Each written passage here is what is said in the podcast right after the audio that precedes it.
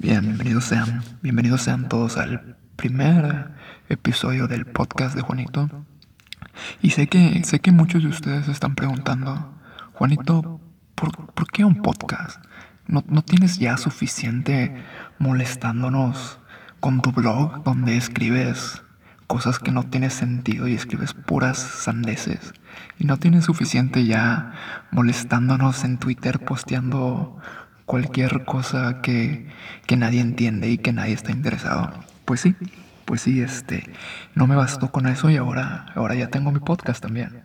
Este, y ustedes dicen, ¿por qué? ¿Por qué? ¿Por qué quieres molestar más, Juanito?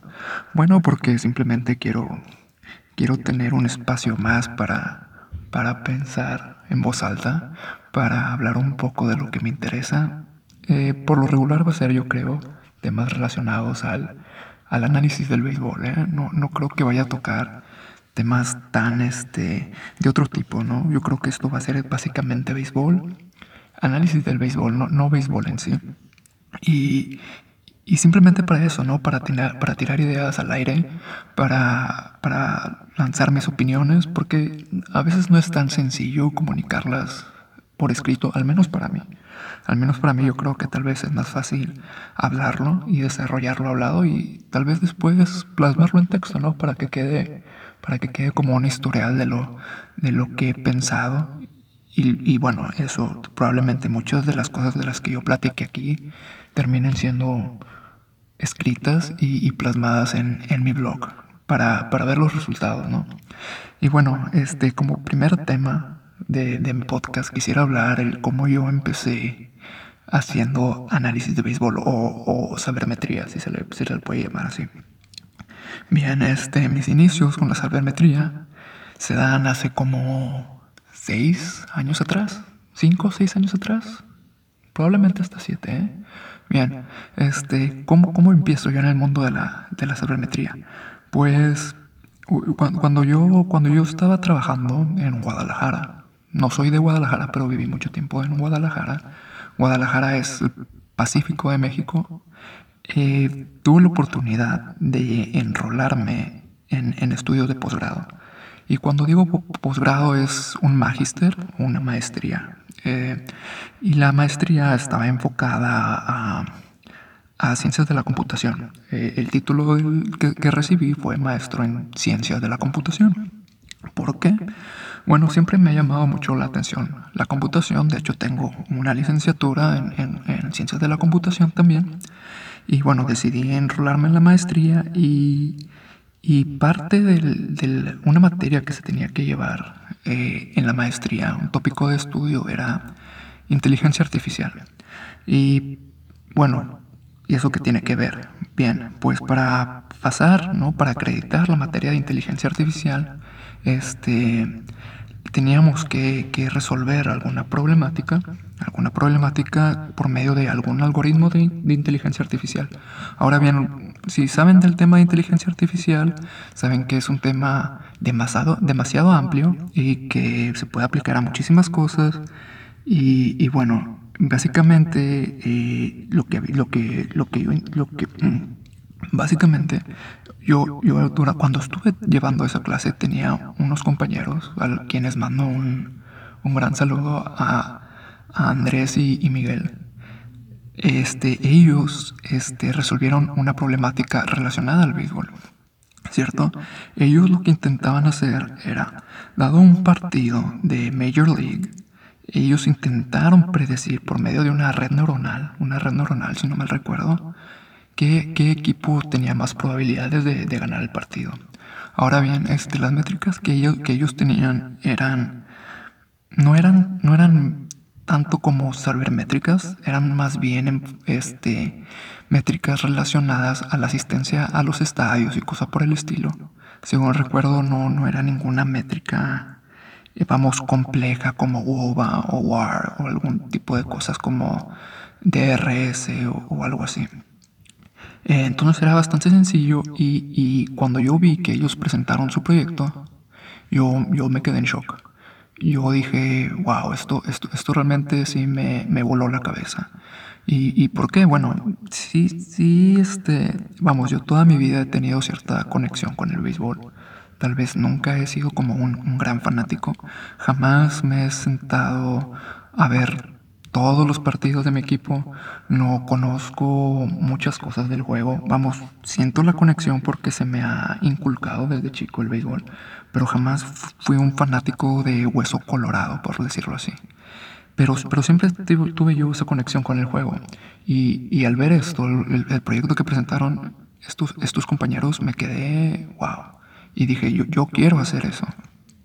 Entonces, pa, pasó el tiempo, acreditamos la materia yo por mi parte resolví un problema que, que, era identificar si cierto tumor era canceroso o no, basado en ciertos datos en, en un dataset.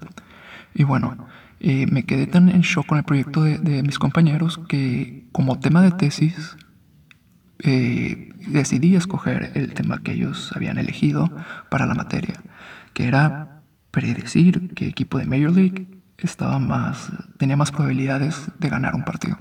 Entonces elijo eso como tema de tesis y para los que no saben, para, para poder, este, en, al menos en México, para obtener un título eh, de maestría, eh, algunas universidades requieren que tú presentes y defiendas una tesis.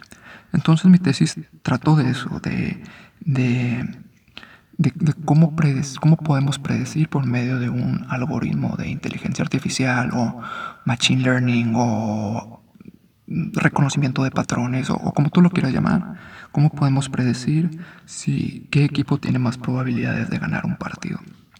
Pero bueno, este, entonces yo, yo, yo empiezo a, a, querer, este, a querer eh, llevar a cabo mi tesis, ¿no? Y, yo realmente en ese punto del tiempo yo no tenía ni idea de lo que era la sabermetría. No, no tenía ni idea de estos conceptos de, de WAR ni de WOBA. Vamos, sabía que existían métricas como el, el batting average, el OBP, el slugging, pero no tenía yo idea de, de todo lo demás que hay. No tenía idea de muchas métricas que, existen en la actualidad. Y, no estoy hablando solamente de métricas complejas, o sea, no, no, tenía idea de que existían tantas métricas tan básicas. Y, y recuerdo que fue muy difícil para mí. Vamos, mi, mi, mi tesis estaba planteada en esto, que, un, que un, era más probable que un equipo que tuviera mejores jugadores, eh, obviamente tendría más oportunidades de ganar un juego, ¿no? Sin embargo, recuerdo que me pregunté a mí mismo mientras empezaba a desarrollar mi tesis, me preguntaba, pero ¿cómo sabes? ¿Cómo sabes qué, qué, jugador, qué equipo tiene mejores jugadores? ¿Y, ¿Y cómo tienes datos para saber qué equipo tiene mejores jugadores? Entonces, por un tiempo, mi tesis, más que predecir qué, qué equipo tenía más probabilidades de ganar, eh, se enfocó en resolver estas dudas. ¿Cómo evaluar a un jugador? Y de dónde obtener los datos para, para poder evaluar jugadores. Entonces que recuerdo que surfeando en internet eh, llegué a lo que es RetroSheet. Para quien no sabe, el RetroSheet es una base de datos pública que contiene información de partidos de la, de la, Major League, partidos de la Major League pichada a pichada, o sea, lo que ocurrió pichada por pichada eh, en los partidos, tiene información de jugadores, de umpires, etcétera, etcétera. Tiene todo el desglose de un partido para muchísimas temporadas, creo si no me equivoco desde 1910, 1903, algo así, e incluso antes. Y creo que incluso también eh, de, bueno, de, de, de, otro tipo de ligas como la liga de, creo que se le domina la liga de, los jugadores negros, por decirlo así. Y, y bueno, tiene muchísima información. Y, entonces me, me recuerdo que me quedé plasmado pero aún tenía la otra interrogante que quería resolver, que era cómo evaluar jugadores. Entonces recuerdo que también llegué a sitios como Baseball Reference y Fangraphs y, yo decía, pero hay demasiadas métricas para evaluar un jugador. ¿Cuál de todas es, es, la mejor? ¿Cuál de todas es la más completa? ¿Cómo, cómo, ¿Cómo sé, por ejemplo, yo si me conviene utilizar el slugging que, que el batting average o cómo sé, cómo sé si es mejor el OBP que, que, otro, que otra métrica. Entonces recuerdo que, que, que no, no, me decidía yo en qué métrica usar. Y, y bueno, eh, por una parte, si escogía una, yo, si, si yo escogía una métrica sobre otra, tenía yo que defender porque, porque tal métrica era mejor que la otra. Pero no encontré una métrica que fuera, vamos, que fuera, fuera mejor que otra. Vamos, todas, muchas métricas miden cosas diferentes, ¿cierto? Entonces, pero, pero todas miden las cosas de manera diferente. Por ejemplo, el OVP y el WOBA utilizan, vamos a decirlo así, las casi las mismas métricas, ¿no? Pero uno, el WOBA los pondera de una forma y OVP las pondera de otra. Entonces, ¿cuál es, la, ¿cuál es la manera correcta? Y por otra parte, también tenía métricas como WAR y tenía métricas, métricas como UCR, creo que se pronuncia, UZR. Entonces, el, el decir, bueno, ¿qué, ¿qué, métrica utilizo? ¿Cuál es la buena? Fue, fue, fue una parte difícil de resolver. Ahora, estamos hablando que métricas como, vamos, si yo quería utilizar una métrica más completa y por lo tanto más compleja, por ejemplo como WAR, yo, yo, yo tenía que calcular WAR por mí mismo. ¿Por qué? Porque, porque número uno, si yo quería descargar WAR de FanWebs o de Baseball Reference, eso iba a ser un problema enorme. Segundo, yo no, no podía yo defender lo que era WAR, yo no, porque yo no lo conocía yo tenía que entender completamente lo que era WAR. Y al viendo tantos tipos diferentes de WAR, alguien me podía decir, ¿por qué usaste, por qué usaste el WAR de Baseball Reference y no el de Fangraphs? ¿Cómo se diferencia uno del otro? ¿Cuál es mejor? Y vamos, mucha de la información para calcular WAR, desde mi punto de vista, eh, vamos, muchas de las fórmulas, mucha de la lógica, mucho del contexto del por qué la fórmula es como es, se la guardan los sitios, sí, vamos, es algo que se conoce como propiedad intelectual. Entonces creo que, creo que, mi, que mi entendimiento desde, desde ese punto de vista fue que los sitios no te comparten toda la información acerca, acerca de lo que calculan. O, al menos ese fue mi entendimiento en este momento, en ese momento, perdón, no sé si ahora sea igual. Pero como yo no comprendía el WAR, no, no sabía cómo desarrollarlo, en ese momento no sabía cómo explicarlo, no sabía el por qué se calculaba de esa manera. Decidí no ir con WAR y decidí no ir con otras métricas muy complejas. Y, entonces yo tenía esta problemática, saber qué, métrica voy a usar para, para, medir a los jugadores. Bien, ya tengo el dataset, pero no, no sé cómo medir a los jugadores. Entonces recuerdo que, que yo estaba todo deprimido, estaba, estaba triste porque yo quería avanzar con mi tesis y, no podía porque tenía primero que resolver la parte de la evaluación de jugadores. Y recuerdo que un día estando triste, surfé de nuevo en la internet y me encontré con algo llamado WinShares. Para quien no lo sepa, WinShares es, es una fórmula, o bueno, es una, vamos a decirlo así, es una métrica desarrollada por Bill James que tiene como objetivo evaluar la contribución de un jugador a las victorias de su equipo. Así lo entiendo yo. Y para mi sorpresa, Winshares también era un libro y obviamente estaba escrito por, por Bill James. El libro se llamaba, así como, se llamaba como tal, Winshares. Entonces recuerdo que para mí esto me cayó como un rayo de luz porque, porque era un método que, que estaba escrito por el que yo creo es el, el mayor exponente de la sabermetría y segundo porque estaba completamente documentado, es un, es un enfoque completamente documentado.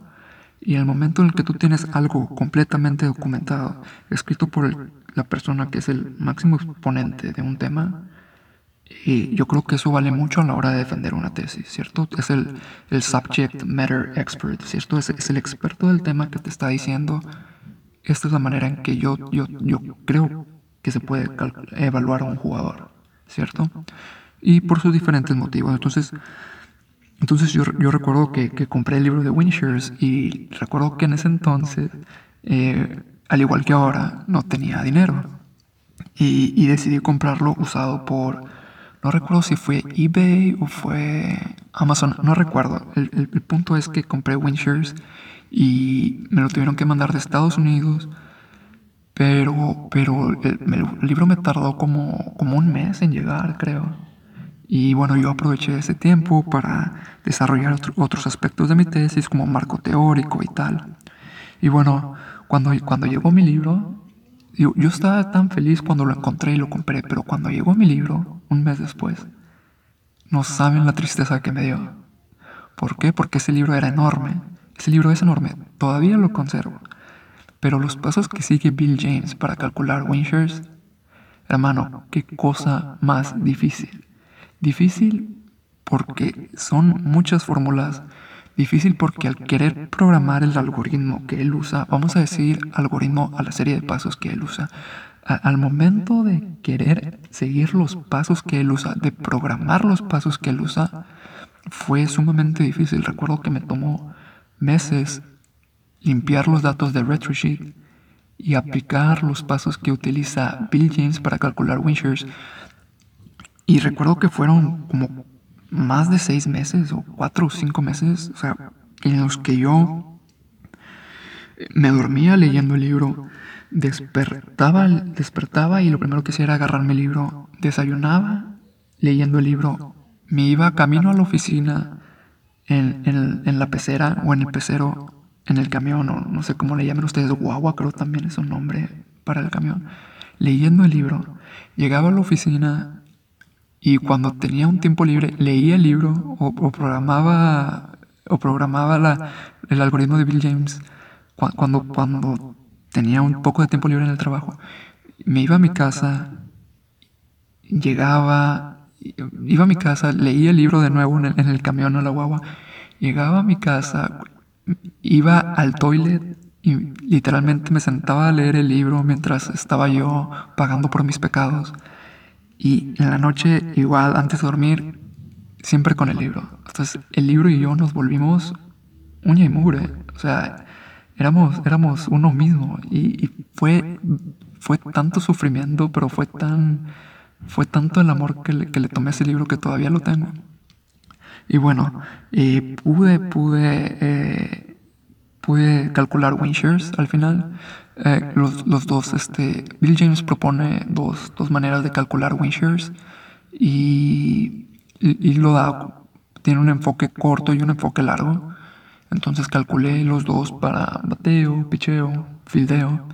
Y bueno, al final, al final pude desarrollar mi tesis basado en el, sistema de este experto. Y, bueno, el predictor de, ganador de partidos daba una, una accuracy. Eh, al final era un problema de, eh, se reduce todo a un problema de clasificación. Y, bueno, la accuracy que daba mi, mi, mi algoritmo o mi, mi, programa, por decirlo así, era del 70%, que no está, no está nada mal. Y bueno, si se lo están preguntando, era, fue para las temporadas de 1970 a 2015, 2014, algo así. Entonces, bueno, concluyo mi tesis, me gradúo y se me mete en la cabeza en que yo quiero dedicarme a hacer análisis de béisbol. Yo, yo, yo, yo quiero hacer sabermetría. Juanito realmente se siente que es el mejor sabermétrico del mundo y, y empieza a aplicar a, a a diferentes equipos de la Major League que están solicitando analistas, analistas del juego, analistas de jugadores. Y bueno, recuerdo que apliqué para, para muchos equipos, apliqué para, para Cincinnati, apliqué para, creo incluso los Dodgers, apliqué para Tampa Bay, si no me equivoco. Apliqué para los nacionales de Washington. Para los nacionales de Washington apliqué dos veces y las dos veces me rechazaron tanto como data scientist como data engineer. Y bueno, me, me, desmotivé, un poco, pero, pero, pero bueno, y, dejé de aplicar. De hecho, dije, no, no estoy preparado todavía para, para, para hacer análisis sabermétrico en un equipo. Y, y recuerdo solicitar, haber solicitado retroalimentación y algo que les aplaudo a las franquicias que, que aceptaron este, mi solicitud para entrevista es que dan muy buena retroalimentación. Y ah, también apliqué para los Yankees. También apliqué para los Yankees. Este, y también me rechazaron. y, bueno, me dieron muy buena retroalimentación. Recuerdo que, que, el, gerente de los Cincinnati Reds, no, no el gerente general, sino el gerente de analítica, me dio muy buena retroalimentación y me dice, no, no te cases con un solo este, saber métrico, porque yo venía mucho de leer a Bill James. Me dicen, no solo, de, no solo leas de Bill James, lee, lee a otros analistas, lea Tango, lea Pete Palmer, etcétera. O sea, lee, en internet, lee, lee, los enfoques de diferentes personas y eso va a enriquecer un poco más tus análisis, ¿cierto? Y me dice, continúa haciendo análisis. Y bueno, eh, me llegaron las palabras de la... me llegaron muy fuertes las palabras que, que, que realmente me sentí muy motivado y yo por mi parte seguía haciendo mis análisis.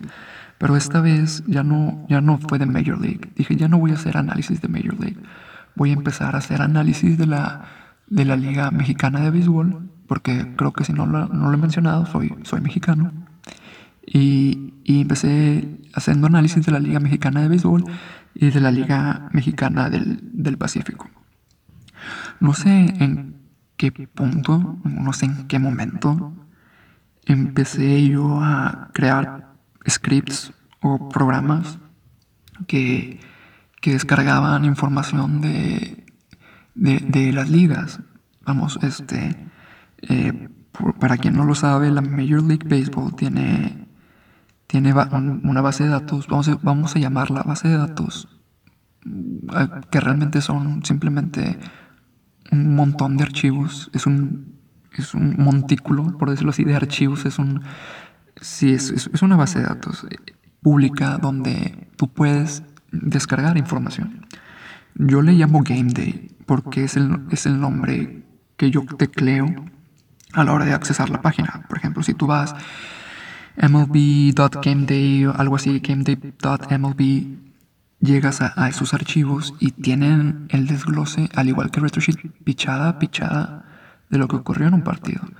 Y trae, trae información acerca de de en qué posición cayó la pelota después de que fue golpeada, o por dónde pasó la pelota después de cruzar el plato, etcétera, etcétera. Trae infinidad de información, trae sustituciones, trae... Es muchísima la información que tiene.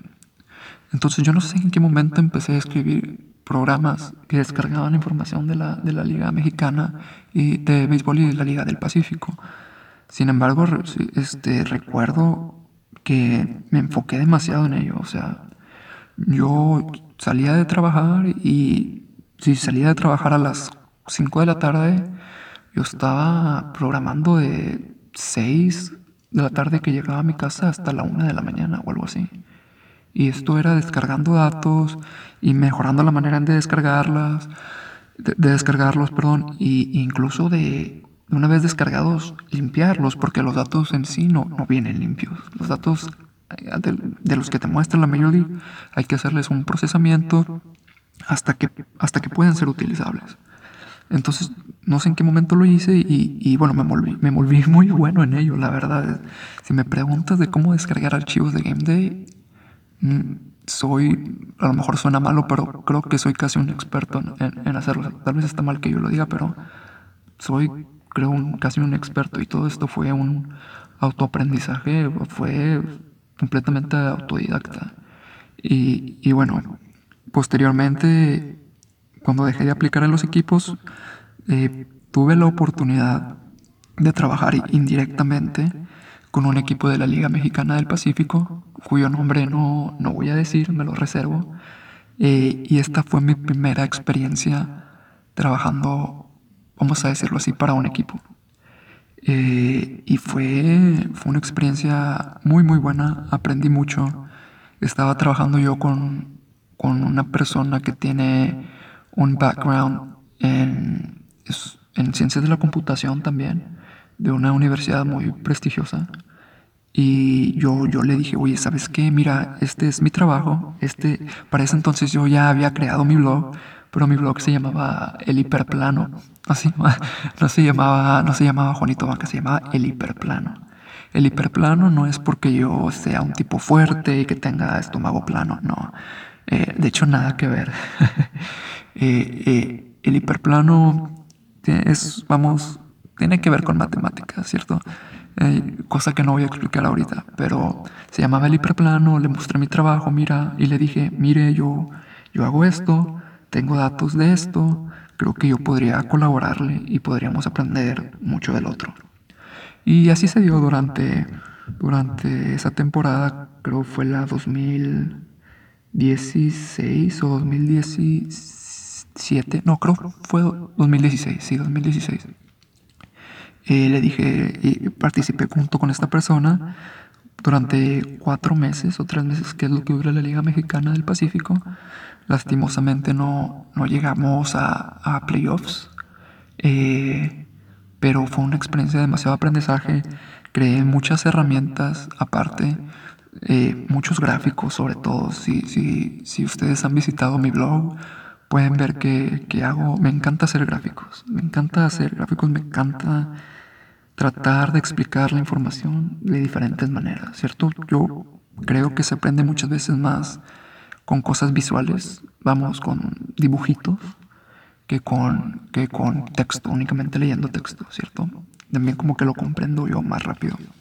Bien, entonces este, no, no llegamos a nada y, y, y, bueno, yo seguí mi camino, la otra persona siguió su rumbo también y, y yo seguí haciéndolo, seguí haciéndolo, seguí haciéndolo y seguí creando posts en mi, en mi blog e incluso llegó el punto donde yo encontraba errores en los datos de Game Day y, y yo los reportaba a la Major League. Se los reportaba a Tom Tango. Si alguien, si alguien eh, se va al historial de mis tweets, puede ver que yo a veces, bueno, mantengo pequeñas conversaciones, pequeñas de una o dos tweets con Tom Tango, y son completamente, vamos, esporádicas, en donde le digo, oye Tom, este, creo que estos datos están mal, ¿podría alguien de la Major League, algún, algún ingeniero de software de la Major League revisar estos datos, por favor?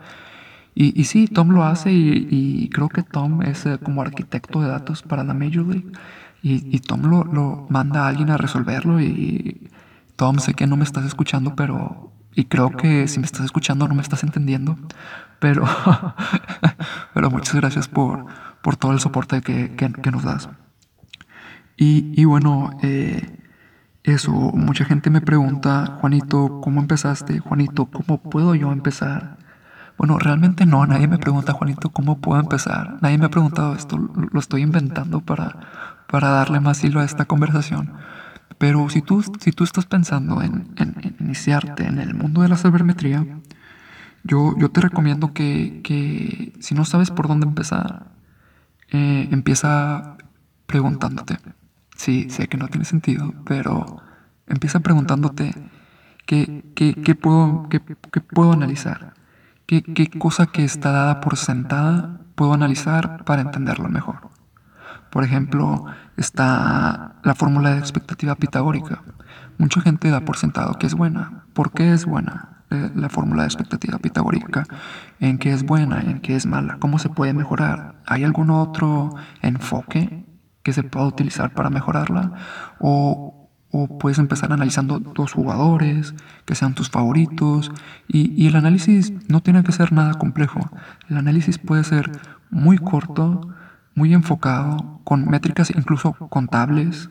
Vamos, si tú ves que si tú quieres analizar cuál fue el promedio de bateo durante una temporada, cómo, se fue desarrollando el, promedio de bateo durante una temporada para dos jugadores, es un análisis muy sencillo, pero es un análisis que, que, que te va a dejar una enseñanza en el aspecto de que tú vas a ver cómo, cómo, difirió, cómo difirieron sus promedios de bateo y si uno fue mejor que otro a cierto punto de tiempo o, o si es como la carrera de home runs que se dio entre Sammy Sosa y Mark Maguire, que es un que ese gráfico te lo ponen en cualquier libro este, de sabermetría o en muchos libros de sabermetría. Entonces, empieza haciendo análisis básicos, no, no tiene que ser nada complejo. Mm, obviamente, este, en principio no van a ser excelentes. Eh, y, yo te recomiendo que cuando empieces haciendo tus análisis, preguntes o pidas retroalimentación a personas que, sepan, que saben del tema. Hay mucha gente en Twitter que, que, que, hace sus análisis, incluso, incluso en, en, el Twitter mismo postean uno tras otro sus tweets, sus, sus, sus hilos de, de, sus análisis. Y estas personas te pueden dar retroalimentación si tú, si tú las pides. Y, y, eso va a enriquecer más tu, eso va a enriquecer más tu, más tu manera de hacer las cosas, te va a dejar mayor este entendimiento y, puedes enriquecer más tus análisis en un futuro. Entonces, no, no necesitas tener una base de datos súper compleja, no necesitas saber programar, no necesitas saber hacer, ser un experto en computación para, o en estadística o en matemática para que empieces a hacer tus primeros análisis o para que empieces a entender mejor las métricas. Eh, otra cosa que, que yo que sí creo también es que conforme empieces a hacer tus análisis y conforme más complejos se vuelvan, vas a ocupar más, más herramientas, ¿sí? Conforme avances más te vas a dar cuenta que vas a ocupar más datos, probablemente vas a tener que aprender a programar, probablemente vas a, aprender, vas a tener que aprender un poco más de estadística, e, etcétera, etcétera. Y esto es parte de ese proceso de, de aprendizaje que, que, que, que, el sabermétrico debe tener, porque el sabermétrico no es simplemente, oye, tengo esta fórmula y esta fórmula es la mejor. No, la sabermetría es, desde mi punto de vista, eh, el tratar de dar una explicación acerca de algo. No se trata del número en sí, se trata de explicar un fenómeno relacionado al béisbol, no, no de venir y de aventar números a diestra y siniestra. Se trata de, dar una explicación sostenida con números, ¿cierto? Y obviamente que los números estén bien calculados. Y todo eso, todo, todo eso de cálculos todo eso de, de, sostener tus argumentos con datos, todo eso te lo va a dar el, el, que tú empieces con tus, con tus pequeños análisis, ¿no? Y conforme vayas avanzando, tus análisis se vuelvan un poco más complejos. Y obviamente durante este proceso de autoaprendizaje, vas a leer mucho, vas a aprender lo que están haciendo, vas a aprender, vas a leer y vas a aprender de lo que están haciendo otras personas. Y eso, eso también va a enriquecer mucho más tu, tu experiencia. Por otro lado, si tú no sabes, si tú quieres, tú si tú dices, yo, yo quiero aprender a programar para poder sacar mis cálculos, bueno, yo con mucho gusto te puedo enseñar a hacerlo. Eh, en mi blog está, hay, hay infinidad de posts, bueno, no infinidad, son como 50, creo que exageré un poco. Este, hay muchos posts con los que tú puedes aprender Python o R. Yo personalmente te recomiendo que tú, que tú empieces este, aprendiendo a programar en Python. porque eh, desde mi punto de vista es mucho más sencillo aprender a programar en Python que en R. En R la secuencia es un poco más confusa, por decirlo así. De hecho, R difiere muchísimo con, con otros lenguajes de programación en muchas cosas. Sobre todo porque R no fue creado por, por personas que se dedican a la ciencia de la computación, creo. Este R creo que más bien fue creado por personas que estaban en el mundo de la estadística. Eh, y por eso yo te recomiendo mejor este que, que comiences con Python. Python puede hacer todo lo que R puede hacer R probablemente no pueda hacer todo lo que Python puede hacer. Entonces yo te recomiendo que si quieres aprender a programar desde cero, empieces con Python. Y, bueno, yo, si tú dices, oye Juanito, pero yo no tengo datos, bueno, hermano, yo te los paso con, con todo, con toda confianza. Este, estamos en el punto ahorita que, que tenemos datos descargados de todas las ligas invernales. Y cuando bueno, todas las ligas invernales que provee la Major League, que viene siendo Dominicana, Venezuela, Puerto Rico, Mexicana, y también tenemos datos para la Liga, Liga Mexicana de Béisbol. Entonces, si tú no tienes data y tú quieres data, pídemela. Yo con mucho gusto te proveo la data para que tú puedas hacer tus análisis. Y, y bueno, y si, y si, y si no, ese es, ese es otro punto importante, si no tienes data, si no quieres data y lo que quieres hacer es simplemente eh, revisar el desenvolvimiento de los equipos, de los jugadores a través de una temporada, para eso están los, los reportes automáticos, no los, sí, los reportes automáticos que, que, que tenemos en juanitobanca.com. Estos reportes no son más que los datos que provee la Major League, pero puestos a manera de gráfico. Es decir, tú ves cómo en una temporada se, desarrolló el performance de un equipo, ya sea en bateo, ya sea en picheo o ya sea en fildeo. También tenemos información acerca de a dónde, a dónde cayó una pelota después de que fue puesta en juego. Eh, como trabajo futuro tenemos pensado agregar heatmaps donde la pelota cruza el plato y un comparador de jugadores también. Pero bueno, eso ya es, esa ya es, ya es, ya es información aparte, ya es extenderme más del tema de cómo empecé con la sabermetría. Y pues bueno, eso, esos, esos fueron mis inicios. Y bueno, si, si, puedo hablar un poco más del futuro de, de, Juanito, pues a futuro yo creo que pensamos seguir con los reportes, seguir con los reportes este, gratuitos, por cierto, son gratuitos. Eh, yo sinceramente no siento la necesidad de cobrar, de cobrar ahorita por, por mis reportes. Eh, yo creo que todo lo contrario, yo creo que la información debe ser pública al menos este tipo de información debe ser pública para poder fomentar más el estudio de la sabermetría y que cualquiera pueda hacer análisis, porque vamos a, limitar a alguien a, hacer análisis del juego. el juego es el juego es de todos, ¿no? El problema es que no todos sabemos cómo, no todos saben cómo, cómo obtener los datos. Entonces, este, eso, esos reportes van a quedar siempre gratuitos y, también recordarte que tenemos, estamos, tenemos y estamos trabajando en resúmenes de libros de, análisis del béisbol. Y ahorita en el que estamos trabajando es ah, en traducir resúmenes de The Hidden Game of Baseball, que se traduce como El juego oculto de béisbol. Un libro que es una joya, completamente, es una joya. Y que creo que todo mundo que que es, es, amante del béisbol o fanático del béisbol debe leer. No es un libro, no es el típico libro de, de sabermetría. Este es, para mi punto de vista, el, el libro. El libro que, que debes empezar leyendo. No debes empezar leyendo The Book. No debes empezar leyendo Cybermetric Revolution. No debes empezar leyendo Analyzing Baseball Data with R. No, tú debes empezar leyendo The Hidden Game of Baseball. Este libro es el que te introduce al análisis de béisbol de la manera más amigable posible. Y bueno, estoy trabajando en, resumirlo. Y ya vamos en el capítulo 6 o 7 de 13 capítulos, si no me equivoco, vamos, vamos por la mitad para que te lo leas y, y bueno, este, y lo compartas también.